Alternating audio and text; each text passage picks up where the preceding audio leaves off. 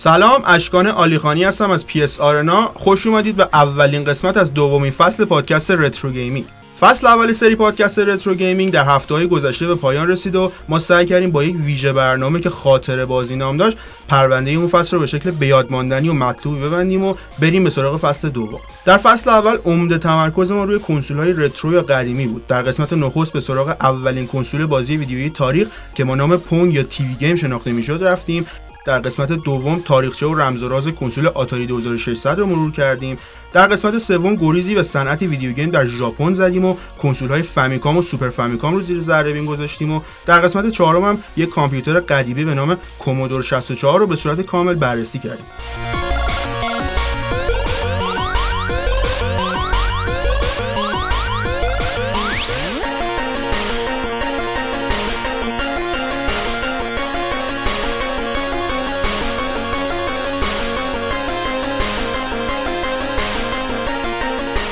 اما حالا در فصل دوم پادکست retro gaming قراره به جای بررسی کنسول ها یا پلتفرم های قدیمی و retro به سراغ تاریخچه صنعت game در کشورهای مختلفی از جمله کشور خودمون ایران بریم و یه سری اطلاعات نادر و دقیقی رو از مسیر طی شده در صنعت بازی ویدیویی و به طور خاص بازی سازی در کشورهایی که شاید صنعت game ضعیفتر و گمنامتری نسبت به کشورهای توسعه یافته دارن ارائه کنیم. ما در همین قسمت اول فصل دوم قصد داریم به سراغ تاریخچه صنعت بازیسازی و به صورت کلی صنعت video game در ایران بریم.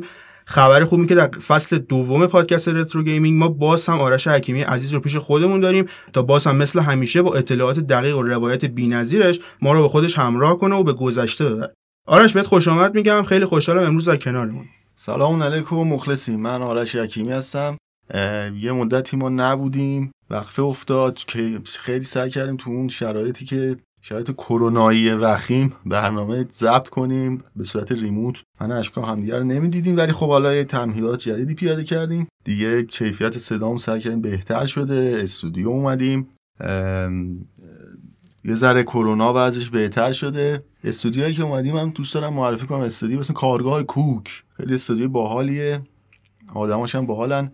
اگه دوست داشتین ضبط بکنید کاراتونو پیشنهاد می‌کنم تهران استودیو. حالا اگه کانتکتشون هم خواستید از اشکان و بچه ها می‌تونید بگیرید. خیلی ممنونم از اونجایی که تاریخ گیم ایران قطعا از تاریخ گیم دیگر کشورها مثل لهستان یا ترکیه برای ما مهمتر و البته جزئیات و کلیات بیشتری هم ازش می‌دونیم تصمیم گرفتیم طی سه قسمت متوالی در فصل دوم retro gaming تاریخچه game ایران رو خدمتتون ارائه کنیم تا مجبور نباشیم اون رو خلاصه و فشرده بگیم و موضوع مهمی رو از جا بندازیم. اولین قسمت از فصل دوم retro gaming مصادف میشه با اولین قسمت از تاریخچه game ایران که در ادامه بهش می‌پردازیم.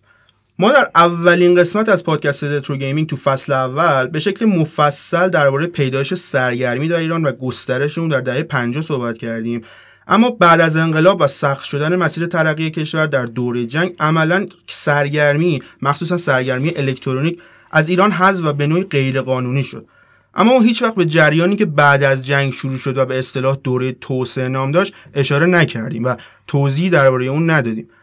الان با آرش حکیمی عزیز اینجاییم تا طی سه قسمت درباره این بخش مهم از تاریخ بازیسازی در ایران صحبت کنیم.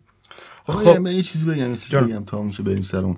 ببین ما تو قسمت های قبلی retro gaming که راجع به انقلاب فرهنگی و نمی‌دونم این چیزا صحبت کردیم و گفتیم سرگرمی ها از بین رفت. من هیچ جایی نگفتم که سرگرمی الکترونیک ممنوع شد. یعنی سرگرمی ها هم اقسامشون ممنوع شدن.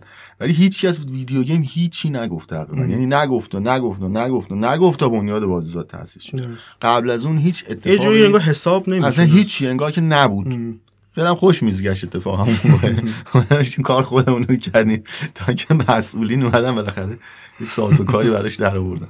حالا بفهم خب من سر بحث با این سوال اولم باز کنم که در واقع پایه صحبت هم محسوب میشه.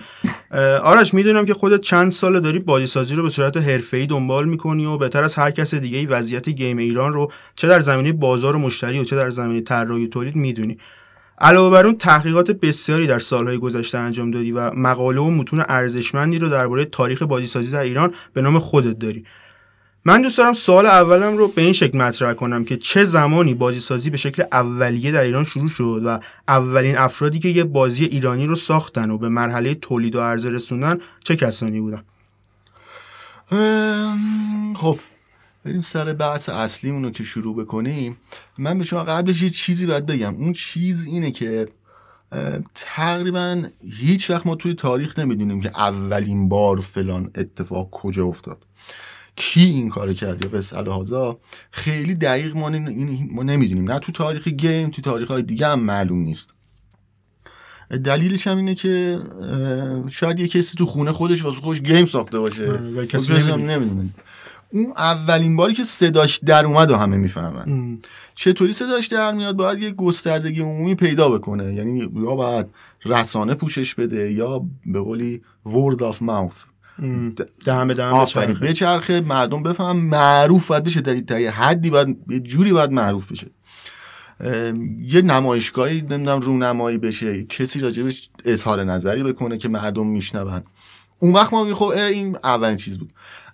اون اون اولیایی هم که یه تو خونه خودشون نشستن واسه خودشون یه کاری کردن مهمم نیست. به چه اهمیتی داره؟ موضوعات که اهمیت تاریخی ندارن توی تاریخ سب نمیشن. اگه اگه ما بخوایم تاریخ یه ذره واقعی بررسی بکنیم آیا خیلی وقتا از اتفاقات که اصلا مهم نیست و میمیسن تو تاریخ؟ تاریخایی که بیشتر پروپاگاندایی هستن. یا اتفاقاتی خیلی مهم هستن هم نمی نویسن حالا تو video game معمولا کسی از این انگولک ها نمی‌کنه.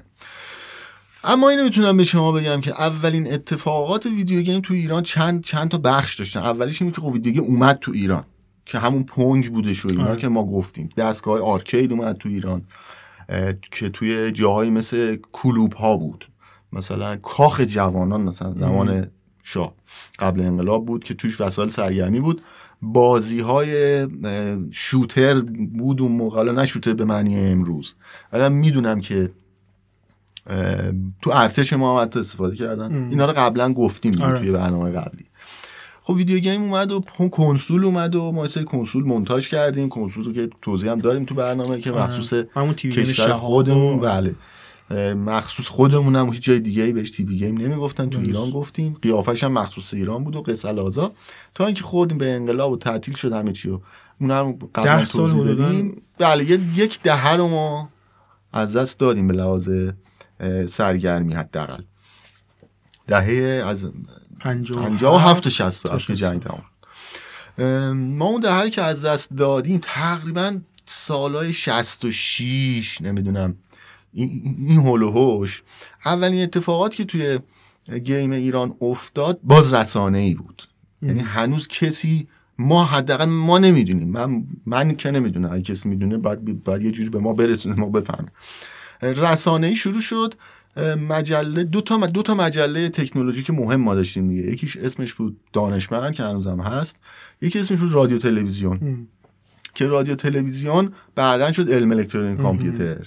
که الان هم علم الکترونیک دیگه وجود نداره ظاهرا 90 فکر کنم شد. نمی‌دونم. من از هر کی هم پرسیدم چی شد و پیگیری کردم. حتی دفترشون رفتم اصلا دفتری وجود نداره. آدماش نتونستم پیدا بکنم از بچه ها پرسیدم حتی از آقای یوسف نژاد زومیت پرسیدم گفتم مسعود علم الکترونیک چی شده؟ گفت نمی‌دونم. منم رو کیوس ندیدم چند وقته. منم نمی‌دونم چه بلایی سرش اومده ولی دیگه نیست قاعدتا. این دو تا این دو تا مجله تک پیشرفت تکنولوژی ایران این دوتا کاور می‌کردن عمدتا. از دهه چهل. از دهه چهل دانشمند از دهه همون همون اواخر دهه چهل فکر کنم رادیو تلویزیون. آیتی هم هرچی که توش بود در کامپیوتر اون موقع آیتی نمی‌گفتن. می‌گفتن کامپیوتر خیلی جالب مجله دانشمند کامپیوتر اون قدیمیش میشه کامپیوتر آ نداره. آره. هنوزم رایانه نشده بود اون موقع. تا سال 66 مجله دانشمند یک ویژنامه بازی سازی داده. خیلی ویژنامه جالبی منم نمی‌دونستم تا اینکه آرشیو مجله دانشمند خریدم. آرشیو الکترونیک داره 50 سال مجله دانشمند. تو سایت خودشون می‌تونید بخرید. خیلی جالبه. همشون PDF شدن و 6 5 6 تا فکر کنم دیسکه. خوبه باز این باقی مونده از مثلا آره یه طی یک پروسه ای اینو تهیه کردن. خود مجله دانشمندم خیلی از شماراشو نداشته. چون اونا که الکترونیک اونو پی دی اف رو باز می‌کنی مهر مثلا کتابخونه مجلس خورده. معلومه که خودشون رفتن گرفتن. یعنی از چون مجله دانشمند الان مال بنیاد مصظفانه دیگه. رفتن از اونجا گرفتن آوردن دیجیتال کردن پس دادن. یعنی خیلی از نسخه قدیمیش این شکلیه. مهر مجلس خورده. آره اون شماره هم خیلی شماره جالب من یادم تو توییتر هم چند تا برگشو توییت کردم. یه موقعی که آقا ما مجله بازیسازی داشتیم و اینا خیلی جالبه. معرفی می‌کنه با چی با چی تو جهان کامپیوترها چی هستن و نمی‌دونم. game design یعنی چی؟ اصلا خیلی جالب خیلی جالب. سال 66 design document یعنی چی؟ اول بازی سازی چی چیه؟ ابزاری که لازمه آره. بعد از اون چیزی که من تا امروز قدیمی ترین چیزی که پیدا کردم که مال مجله علم الکترونیک بوده اونم سال 66 بوده. آذر 66 ما review game داشتیم تو علم الکترونیک. review game های خارجی که ترجمه بودن. کسی اگه مجله به دستش می‌رسیده معمولا اینطوری بود. یا اینترنت آره، خیلی وجود نداشت اون مجله ها که ترجمه می‌کردن. معمولا هم review یی که ما game رو بازی کنیم review بنویسیم اون وجود نداشت. آره. game هم اون موقع مال Commodore و Amiga و Spectrum و اینا بود. از به خدمتتون که یعنی این دومی اتفاقه. game ایران بود. تا اینکه یه خورده بعدتر آها همون موقع هم تو مجله علم الکترونیک یه خورده سالهای بعدتر 67 8 70 اینا من دارم یه چند تا خریدم. از از این دست دومی و این داستان توی ایسام چی از اون خیلی هم سالمه تو اونها سری کدم می نوشت چاپ می‌کردن. یعنی کد توی کاغذ. مثلا پنج صفحه کد اسمبلی زبون ماشین. که اینا حالا چقدر درست بود چقدر غلط بود که اینا مثلا اگه این کد رو وارد کنیم مثلا با فلان سیستم و با Commodore یا با Amiga یا مثلا این BASIC Commodore یه زبونی بود که سیستم ها Commodore بود اینو بزنید مثلا این game هست یه عده‌ای کارو می‌کردن. یه عده‌ای مجله رو مثلا میخریدن که Commodore داشتن Amiga داشتن یا اینا رو بزنن game بسازن برای خودشون. دیگه حالا game چی بود؟ چه بدونم XO بود. دو یه عدد بعد حدس می‌زدی. خیلی ساده خیلی گیم های ساده این شکلی بود.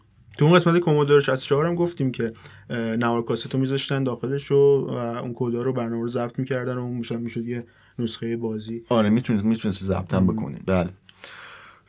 یه عده هم بودن که اینم باز قسمتی از بازی سازی ما محسوب می‌شود. مال دهه 60 یه عده هم بودن که کد میفرستادن برای مجله برای علم الکترونیک تو کاغذ مثلا پرینت می‌گرفتن یا دستی مینوشتن. معمولا دانشجوهای کامپیوتر رو نمی‌دونم اینا بودن.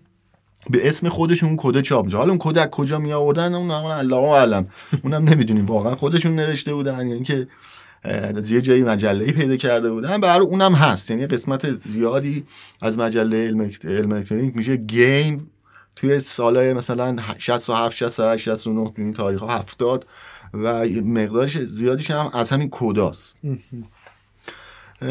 که اینا هم باز به قولی جزو بازسازی ما. محسوب میشه ولی خیلی هنوز جدی نشده بوده دیگه. ببین ما اولین گیم تاریخ رو چرا میگیم پونگ؟ چون تجاری شد. تجاری شد و موفق شد. یعنی چهار تا خبرنگار اومدن از دستگاه arcade ش عکس گرفتن از سازندهاش عکس گرفتن. بله. فروخت. ببین فروخت. فروخت. برد arcade و بوشنل گذاشت توی اون tavern. مردم اومدن بازی کردن. فروخت همینطوری arcade تولید کرد تولید کرد تولید کرد. تا الان دیگه ما قبلش هم game بوده خوب game ایی که توی مثلا استنفورد نمی‌دونم دانشگاه هاروارد نمی‌دونم چی داد. هاروارد البته نه استنفورد نبود. ساختن توی آمریکا اونا دیگه game بود. توی دانشگاهی مثلا یه دستگاهی گذاشتن. اونا رو ما خیلی حساب مثلا اسم مثلا Space Space Wars چیه؟ یه چیز شبیه Space Invaders قبل از Pong دو سه تا game ما داریم. یا اون game که Tennis for Two Tennis for Two که روی اوسیلوسکوپ بود. اونم game ولی روی اوسیلوسکوپ بازی می‌کرد آره. اصلا با اوسیلوسکوپ اون آدمی که اسمش رو رفته با اوسیلوسکوپ یه چیزایی که روی اوسیلوسکوپ میاد یه توپی مثل تنیس از بغله. چپ و راست میشه. ولی خب اولین game تاریخ خب به قولی ما میگیم Pong دیگه. چون تجاری‌سازی شد بله چون تجاری شد. و موفق هم شد چون ممکنه شما game رو تجاری کنی هیچکسم نفهمه. این همه game الان توی مثلا Steam میاد publish میشه مگه همه رو همه می‌فهمن؟ نمی‌فهمن دیگه. توی ایران هم همین اتفاق افتاد. رفت برای سالهای حدود هفتاد و مثلا سه چار در سالهای هفتاد و سه چار ما اولین تیم, تیم های بازیسازی داشتیم. شاید بگیم اولین شرکت بازیسازی که ما تو ایران داشتیم همون سال 73 چهار تأسیس شد به اسم استودیو هنفا. استودیو هنفا بود. که این سازمان یه شرکتی بود که ما استودیویی بود که پول می‌گرفت از جای دولتی گیم سفارشی براشون میساخت. مثلا از کجا؟ اینا رو من فکر کنم گفتم توی اون برنامه قبلی. خیلی کم گفتیم. آره مثلا از سازمان موازم مواد مخدر. یا مثلا سازمان تبلیغات اسلامی فکر می‌کنم حالا جلوتر دقیقتر بهتون میگم. اولین جایی بود که چند نفر آدم دور هم نشستن تو ایران گیم ساختن. قبل از اون که تو خونهش بود و یکی واسه خودش تصمیم گرفت آره. تک نفره تک نفره بود که عمدتا هم تموم نمی‌شد. تموم نمی‌شد به ته نمی‌رسید. ولی استودیو هنفا game ا رو به ته رسون. یکی از کارهای خیلی جالبی هم که کرد که اون موقع تا اجتناب ناپذیر بود باید می‌کردی engine development بود. که با شما باید یک مثلا زبون برنامه‌نویسی که اون موقع استفاده می‌کردن معمولا سی پلاس پلاس بود شما با سی پلاس پلاس مستقیم خب game ساختنی سخته. آره. باید بالاخره library بسازی نمی‌دونم یه چیزایی شبیه engine باید درست بکنید حالا منظور از engine باز Unreal و آره engine های باز نیاد تو ذهن اونجوری نیست. که engine که برای خودشون کار راحتتر بکنه دیگه. از جمله کسی که توی اون قسمت engine بود آقای سیدوف بود دیگه علی سیدوف. که تا همین اواخر هم ایران بودش آقای سیدوف رفت از ایران رفته الان هلنده. من باش در تماس راجع این game قدیمی ها یکی دوتا هم داده بهم. الان چند ماه هم از میگم آقای سیدوف این گیم ها رو بذار یه جا برداریم. میگه می‌خوام یه سایت درست کنم یه سایت درست کنم. هنوزم درست نکرده وقت نمیشه. میگم بابا بذار مثلا بهش پیشنهاد دادم بذار رو ایچیو. گفتم این صفحه ایچیو درست کن بذار اونجا. که خیلی باحال اصلا دونه دیگه. آره اصلا, اصلا پولم ممکنه در بیاد توش. و خیلی هم جالب رایگان مخصوص این کار همه گیمر هم فلان. بس سایت خیلی لازم خیلی بهتر اتفاقا خیلی خوبیه چون من مثلا خودم دیشب پریشب می‌خواستم اسم این بازی های قدیمی توسعه یافته تو ایران رو جستجو کنم تو گوگل. هیچ اثری ازشون نیست اصلا. یعنی یه جا باشه که ما این بدونیم آها مثلا فلان بازی اطلاعاتش اینجاست و تازه هم آپلود شده به روز میشه توسط همون توسعه دهنده. خیلی اتفاقا ایده خوبه چی نیست. ما متاسفانه آرشیو نشریاتمون رو از دست دادیم. این یعنی بازی‌نما آرشیوش نیست. من اصلا کی باید بازی رو آرشیوش نیست. و آدماش دیگه رفتن همه فرامرزی آره. رفته نمی‌دونم عبدالله ها رفته دنیای بازی آرشیوش نیست بابک نمازیان رفته. حالا بابک هم همون داستانه دیگه. یه ماه دفعه بهش زنگ می‌زنم میگم بابک بابا این بذار اینا رو آرشیو بذار ما اینجا برداریم. باشه باشه باشه باشه. بازم انجام نده ولی حالا بابک و باز من بیشتر پیگیری اونا که دیگه اصلا که نمی‌تونم من دسترسی ندارم پیگیری کنم. آقای وحید یوسفی تماس گرفتم گفتم آقا مثلا آرشیو بازی راه کجا بیاریم؟ هیچی هم نگفت. تو بازی نه اما هم که ما گلخانی رو می‌شناسیم گلخانی هم نمی‌دونه اونم دسترسی به کسی نداره. برای همه چیز از دست رفته اما حداقل من یه چیزایی به زور در آوردم دیگه گردآوری کردم. از جمله همین استودیو هنفا. آدماشو من گشتم از ته گیما آره از تو کردیت بازی تو لینکدین بعضیشون رو پیدا کردم. لینکدین پیغام دادم یک دوتاشون جواب دادن بهم. ولی عمدتا ایران نیستن هیچ کدوم. خبرم ندارن source گیما رو هم ندارن متوجه حتی یه آقای توی توییتر پیدا شد گفت اولین game ایران رو من ساختم. من یادم آره یادمه. تو توییتم آره من گفتم آقا شما کی بودی؟ game ه چی بود؟ بعد پیغام دادم فکر کرد من دارم مسخرهش می‌کنم. گفتم آقا من دارم اطلاعات گردآوری می‌کنم. بابا نمیگم تو نکردی که. بگو چی بوده game گفت مثلا game چی یادم نیست. گفتم source شو داری؟ گفتش که نه دیگه از من انتظار source game رو داشته باشم مثلا. گفتم آقا آره انتظار آره، داشته باشی. چیزی که خب چطور داره؟ مثلا آره. همین آقای آها این گیمی هم که بهتون بگم. آقای زفر عزیزی اولین گیمی که من پیدا کردم تو ایران پابلیش شده آقای زفر عزیزی بازی به اسم اینجا نوشتم. علی بابا. آها علی بابا چل دوز بغداد. علی بابا چل دوز بغداد.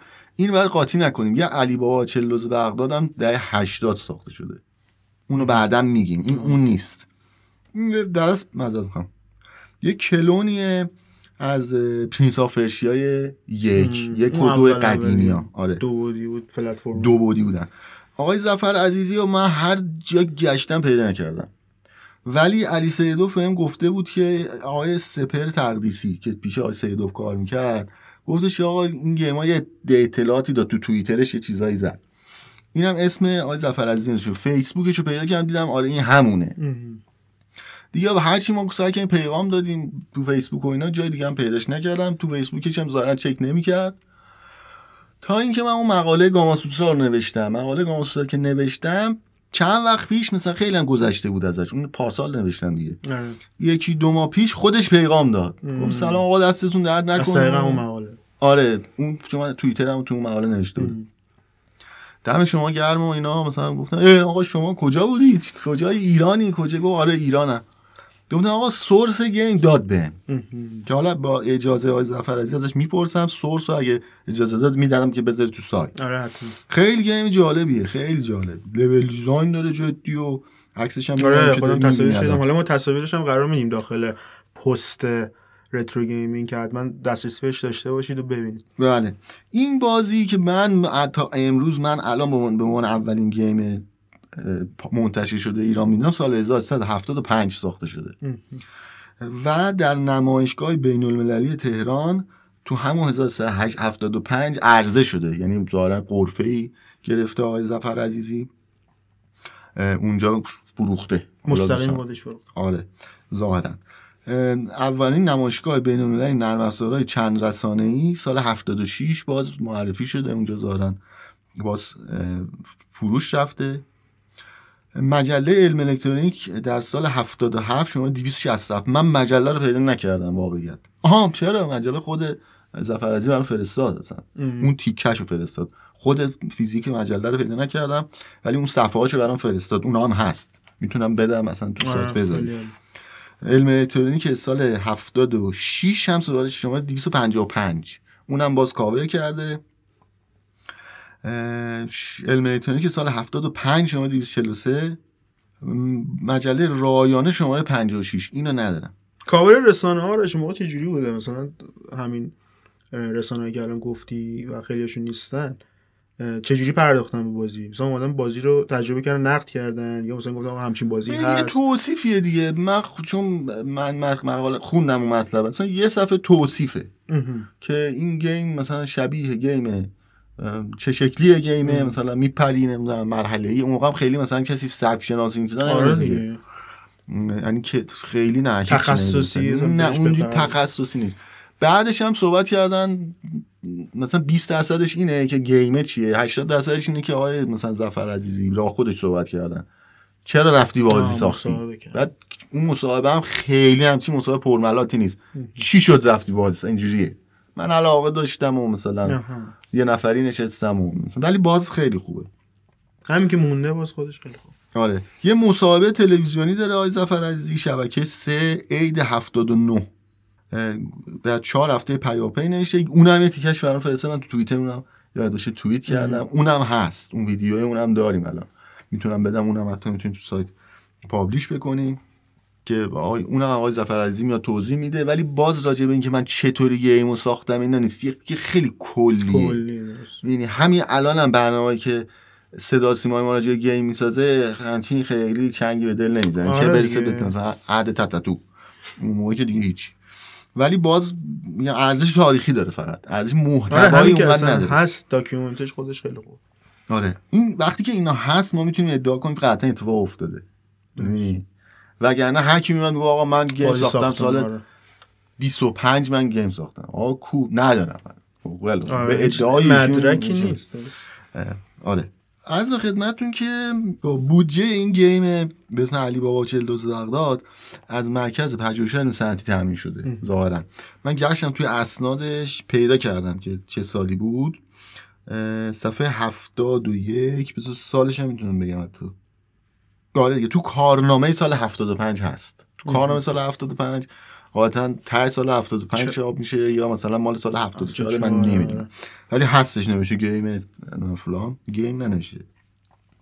نوشته که نرم افزار فکر. آره اصلا اسمی از بازی فکر می‌کنم نورده من چون دقیقا بهت بگم. خیلی جالب. یه نرم افزار هم از ردیف در نرم افزار زونکن. آره توی این کارنامه سال 75 مرکز پژوهشان نوشته نرم افزار بازی کامپیوتری. به هر حال این game بوده که fund شده. بعد از این آقای ظفر عزیزی یه game دیگه هم ساخته که اسمش یادم نمیاد. اونم بهم داده ناقص اون. یه کلونی از بازی Raptor.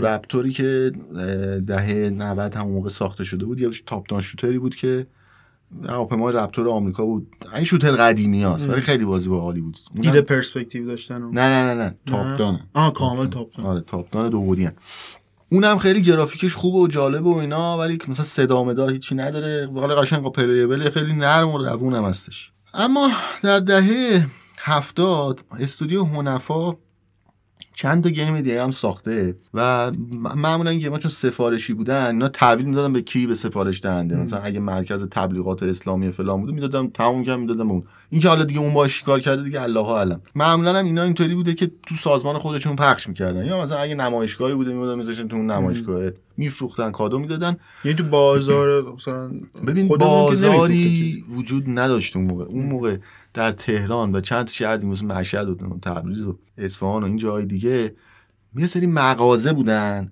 که این مغازه ها گیم رو می‌گرفتن رو دیسک کپی می‌کردن میفروختن. خب دیسکی بود. این چیزی به نام ناشری که اینا رو پخش کنه و فلان اینا اصلا نه. نه اصلا ناشر هیچ وقت ما نداشتیم. تا زمان دوره اول بنیاد بازی ها یه عده از همینا که دیسک write می‌کردن تبدیل شدن به شبه داشتن تبدیل می‌شدن به شبه ناشر. تا اینکه اتفاقاتی افتاد که اونو اصلا تو اون بنیاد میگم دیگه. آره اون حالا بعدی میگم که اونا هم دیگه اون کار رو ادامه ندادن. امروز هم نداریم. ناشر مثلا به اون تعبیر مثلا ناشری نداریم. فلذا این این game ‌ها هم اون مغازه ها نداشتن. ولی اونا می‌دونستن همچین game هست یه مغازه بود اسم فکر کنم ارس. ارس کامپیوتر توی فاطمی بود.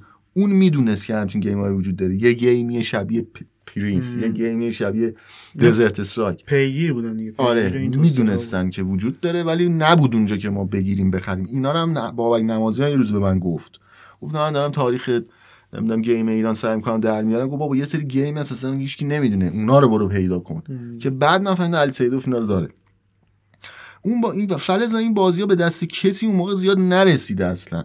ولی خب بازی تولید شده. الان هست. اگه علی آقای علی سیدوف اگه صدای ما از این تریبون میشنوی سر جدت بیا این game ها رو بذار یه جا ما بتونیم برداریم آره. من دونه game ها رو میگم game ها تقریبا همه رو هنفا ساخته. این اطلاعاتی آقای سپر تقدیسی به ما داده. بازی هست مثل نیش عقرب ساخت 1376 استودیو هنفا زبون سی پلاس پلاس. شبیه Desert Strike تقریبا. این top-down ه. Desert Strike. آره یه پرسپکتیو مانند. بله. اون اولت دو بعدی سیستمش. ولی آره. خب یه isometric ی که یه توهم سه آفرین.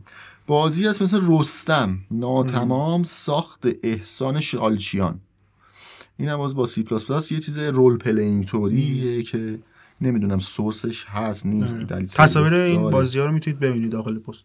آره اینا رو بیدم به تجگز بازی مثل لوله کش سال 74 سازنده نامشخص زبان C و Assembly piping دیگه یعنی که لوله وصل کنی از یه puzzle ی.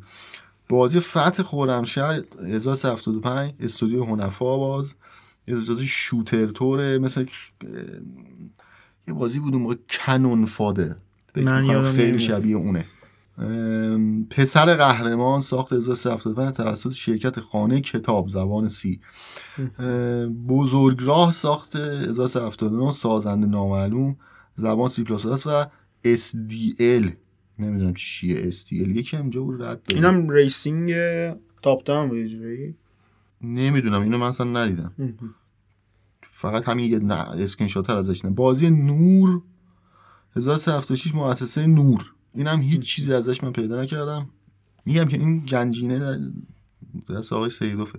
بازی مثل پرتابه مثل Arkanoid ه 1374 استودیو هونپا اینم زبان سی تا همینجا اگه شما با سوالی داری ما بریم سر سوال شما.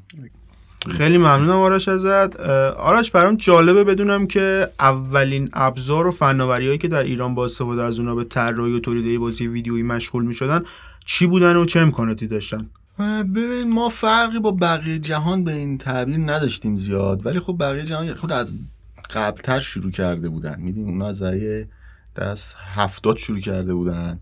ما از دهه هشتاد داشتیم شروع کردیم. حتی دهه هشتاد از دهه 90 شروع کردیم. فلزا اینا تو این مدت برای خودشون یه چیزایی ساخته بودن یه لایبرری در آورده بودن انجین بس خودشون ساخته بودن. ولی خب ما اینا رو اینجا نداشتیم. مثلا اگه توی دهه 90 ولفنشتاین اومد. بله. خب این مخاطب به خاطر این که تو دهه 80 جان کارمک داشت پاتپونگو میساخت انجینه کم کم درست شده بود. زیر یعنی ساخته اینجوری داشته درست بله. ولی خب ما چشم از تقریبا صفر شروع کردیم. من اتفاقا اینو از آقای زفر عزیزی پرسیدم از آقای سیدوف هم می‌تونم بپرسم. زبون های برنامه‌نویسی که استفاده شد عمدتا سی سی پلاس پلاس دلیلش این که خب برنامه زبون برنامه قوی هم قدیمی بود خیلی قدیمی که یعنی سابقه قدیمی داشت. از دهه فکر کنم 50 اینا ما C داشتیم. و سی پلاس پلاس اون موقع اومده بود زبون خیلی قوی بود. همین الان هم داره تدریس میشه تو دانشگاه ها خیلی جا. بله. بله. و Assembly هم بود می‌شد باشگاه واقعا Assembly خب سخته. الکی نیستش که اسمبلی با دو رو با دو می‌خوای جمع کنی پدر آدم در میاد. لازم محاسباتی و اینا. اصلا نوشتنش خیلی سخته. زبون خیلی نزدیک به ماشین. ولی اینا زبونایی هستن که به آدم نزدیکترن. توضیح تخصصیشو دیگه اون لازم نیست بگین اگه لازم بود یه متخصص فنی میریم بگه ولی خب خیلی راحت تره تو با زبون سطح بالاتر بنویسی تا زبونی که مثل زبون ماشین باشه. اما خیلی چیز جالبی که اینجا برای من هست این که اون موقع ما programmer داشتیم به هر حال. ما دانشگاهمون برنامه‌نویس تربیت می‌کرد. ولی artist digital نداشتیم. یعنی خیلی این خیلی کم بود. من آقای ظفر عزیز پرسیدم با چی اینا رو کشیدیم گفت نرم افزارش معرفی کرد به یه چیزی در حد MS Paint بود. یا در اون حد بوده. animate شون هم همه رو با دستی یعنی برای design کاراکتر و design محیط و اینا اصلا اون یه فضای شبیه به مثلا Paint بله. استفاده می‌کنه بله.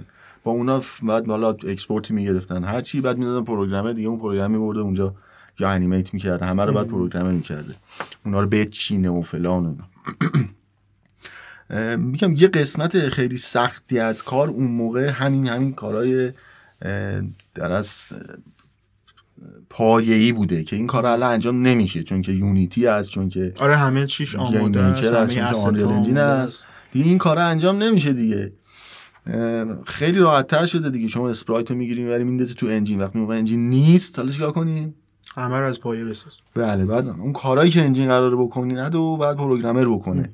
یا برای خودش ابزارهای مختلف مختلفی بسازه ابزارا رو جمع کنه تا اینکه یه چیزی شبه انجینی بتونه در بیاره.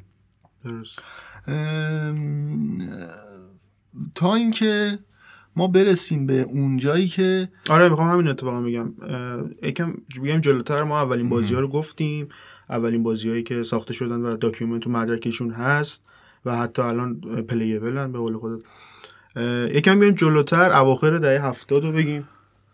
ببینیم چه خبر بود ببینید ما یه جایی داشتیم هنوزم داریم. به اسم کانون پرورش فکری. کانون پرورش فکری دهه چل تاسیس شد.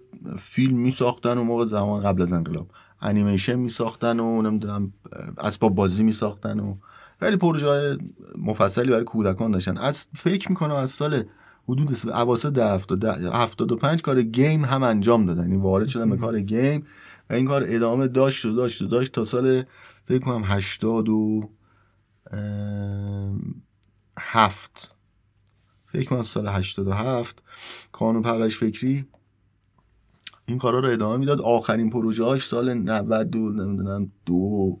اینا دیگه اومد بیرون و الان دیگه من ندیدم کاری انجام بده. مثلا آقای امیر محمد رضایی کسی بود که با کانون فکری زیاد کار کرد. تو تو دهه 80 تو دهه 70 هم به سمت video game بودن. اینکه دقیقا چی ساختن رو من نمی‌دونم. یا باید با معرضه صحبت کنم یا با یکی رو پیدا کنم اونجا. یا آقایی بود به اسم خاطرم نیست حالا. اون کارهای game و اینا رو اون انجام می‌داد. باید صحبت کنم ببینم game اشون چی بودن ولی game اشون هیچ وقت game خیلی شاخصی نبود. game های آموزشی بودن و ببین خیلی هم آموزشی هم الزاما آموزشی نبودن ولی یه چیز مثلا فرنگی می‌گفتن راجع به نمی‌دونم نوروز باشه راجع یه چیز اینجوری بود دیگه. آره. اما در سال 80 دقیقا سال 80 یه جایی تأسیس شد به اسم مؤسسه تبیان. مؤسسه تبیان زیر مجموعه سازمان تبلیغات اسلامی بود. چه کار قرار بود بکنه؟ سال 80 رهبر انقلاب دستورات جدیدی به سازمان تبلیغات اسلامی داد که اون دستورات من نمی‌دونم چیه اون متنش من ندیدم. ولی اون اون دستورات باعث شد که یه مؤسسه جدیدی هم تولید بشه مثل تبیان که کار فرنگی بکنه. فیلم می‌سازن هنوزم هست. آره. نمی‌دونم. انیمیشن کار می‌کنن گیم میساختن. آره الان در دهه 80 هزینه می‌کردن برای گیم. پروژه پول می‌دادن و فلان و بیسان. اینا هم تا سال 90 فکر می‌کنم سه دیگه آخرین گیمشون معرفی شد و تموم شده رفت. خدا. 93 هم موقعی که دکتر مینایی از بنیاد آزاد رفت و آقای کریمی اومد. همون سالی که مجلات گیم هم تعطیل شد بازیرانه تعطیل شد دنیا بازی تعطیل شد به دلیل رکود اقتصادی. گرون شدن کاغذ و رکود اقتصادی. البته 93 چیزی گرون نشد. هیچ اتفاقی برای نمیافتاد. کنترل تورمی بود 92 سه اگه یاد بیاد. هیچی نمی‌شد. یعنی هیچ یه قانون هم گرون نشد. قیمت هم بود. نه کسی چیزی می‌خرید نه کسی میفروخت نه پروژه پول می‌داد نه ولی به هر حال بینش کاری نداریم. تبیان جایی بود که از جمله کارهایی که کرد وارد ویدیو گیم شد. وارد ویدیو گیم شد. منتها از سال 80 وارد ویدیو گیم نشد. ما سال 84 game چی بود؟ پویای دادی ساخته بود. پایان معصومیت رو داشتیم. که شخصی fund شده بود که اونو توی اون قسمت بعدی میگی اونا رو. اونا ما game دهه 80 سال 85 اولین game تبیان رو داشتیم. ولی تبیان به حال اون موقع که شروع کرد کار game انجام بده قبل از تاسیس رسانه game ما بود. از قبل تر شروع کرده بود. متوجه ای؟ چون که ما این بحث رو می‌خوام سر 84 ببندیم. آره. 84 که رسانه های گیم ما اومدن. تبیان خودش رسانه نداشت اون زمان چون الان می‌دونم سایت داشت چرا؟ آه همون سایت رو داشت اون موقع داشت آره هم همین خاطر دقیقاً این سایت شاید نبود ولی سایت داشت. تبیان پول می‌داد اون موقع بابت گیم. مثلا آقای صمیمی فرشاد صمیمی از دوستای من هست چند تا پروژه واسه اون کار کرده.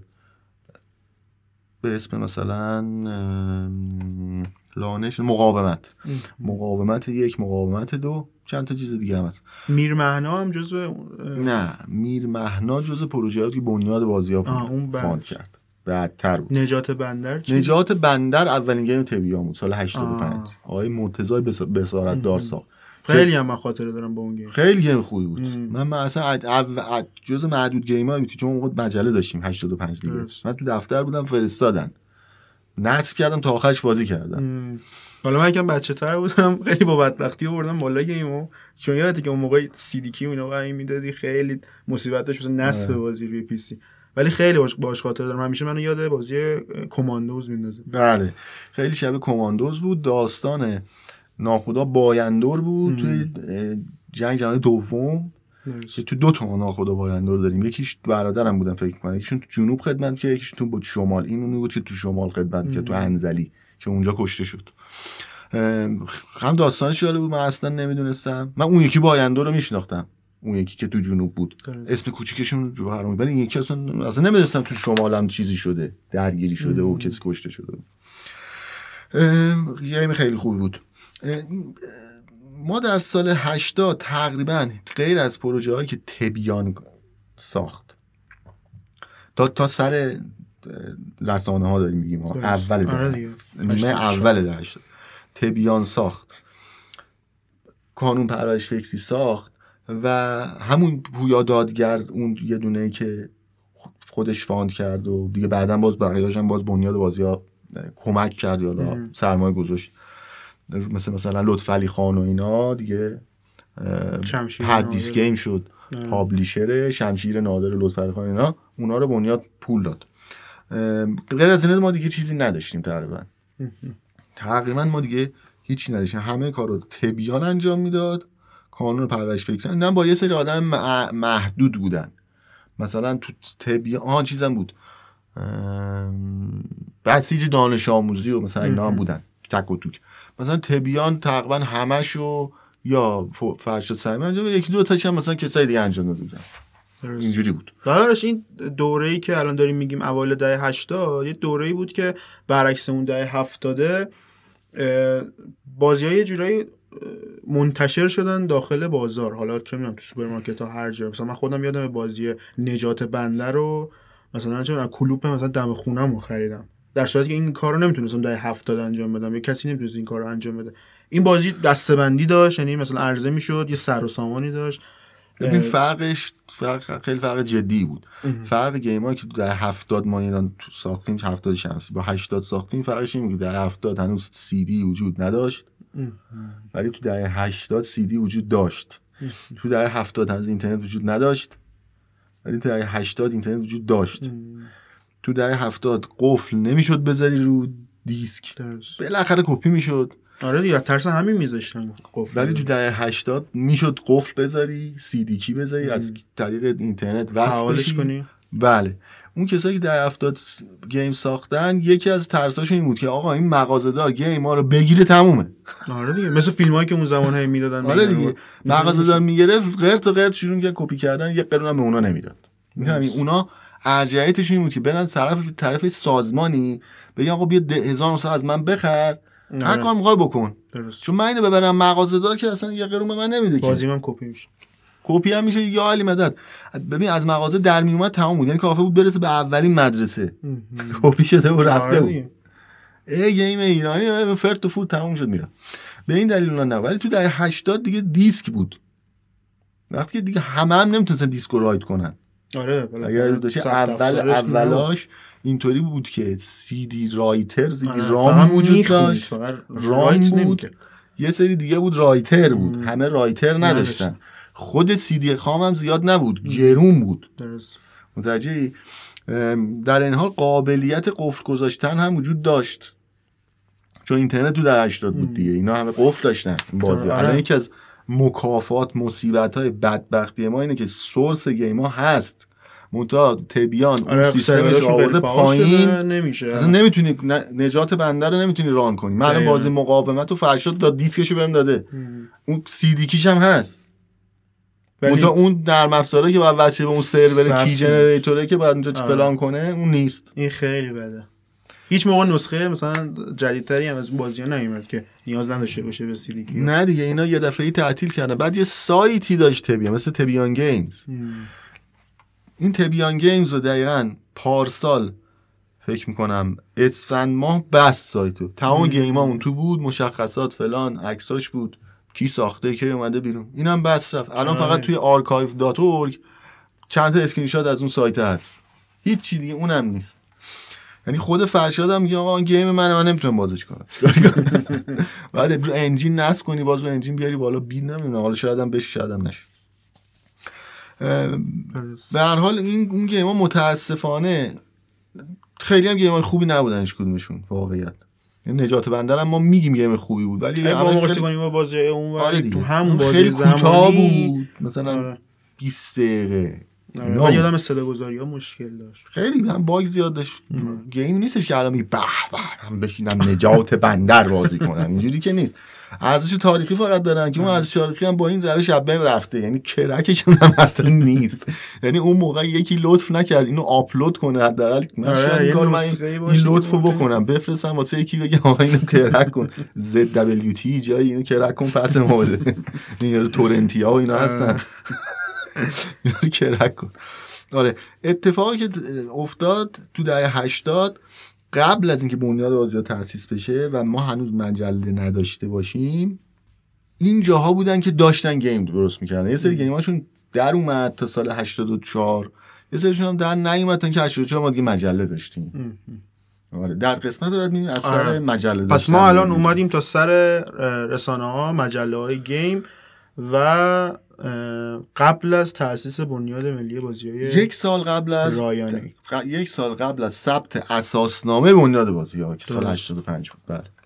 خیلی ممنونم از آرش خب ما یه رسم و یه مدل جدید رو می‌خوایم معرفی کنیم تو برنامه فصل دوممون. ما می‌خوایم که انتهای هر قسمت یه بازی رترو مربوط به همون موضوعی که در این قسمت توضیح دادیم و بهتون معرفی کنیم. الان هم که بحث بحث game ایران و بازی سازی اولیه تو ایران. می‌خوام یه بازی یک بازی از همون اولین های صنعت game ایران بهتون معرفی کنیم که آرش زحمتشو می‌کشه. من اینم بگم که بازی رو می‌تونید توی پست Retro Gaming داخل PC تجربه کنید. حالا البته ممکنه مقدار سختیایی هم داشته باشه چون بازی قدیمی و سیستم عامل جدید شدن. ولی ما بازی رو قرار میدیم. همراه با اسکرین شات و یه سری توضیحات کوتاه. آرش بفرما. بله. ما هر قسمت یک یا دو تا game retro معرفی می‌کنیم. game های ایرانی و باید خودمون بذاریم فعلا. آره game های خارجی که من معرفی می‌کنم یه لینک مشخصی میدم که اصلا دیگه هیچی لازم نداره. مال archive.org اون بالا هستن. game مثلا 7000 تا game ه تو من خودم انتخاب می‌کنم. یکی دو تاش اونجا لینک رو می‌ذارید. هیچ هم کارم لازم مثلا فقط میری تو اون لینک خودش DOS رو باز می‌کنه DOSBox رو load می‌کنه و بازی می‌کنه دیگه آنلاین. game ی که دو تا game این هفته بهتون معرفی می‌کنیم. که مرگ شیطان که می‌ذاریم source شو. سفارش ستاد موضوع مواد مخدر بوده. استودیو هنفا ساخته. 1377 منتشر شده.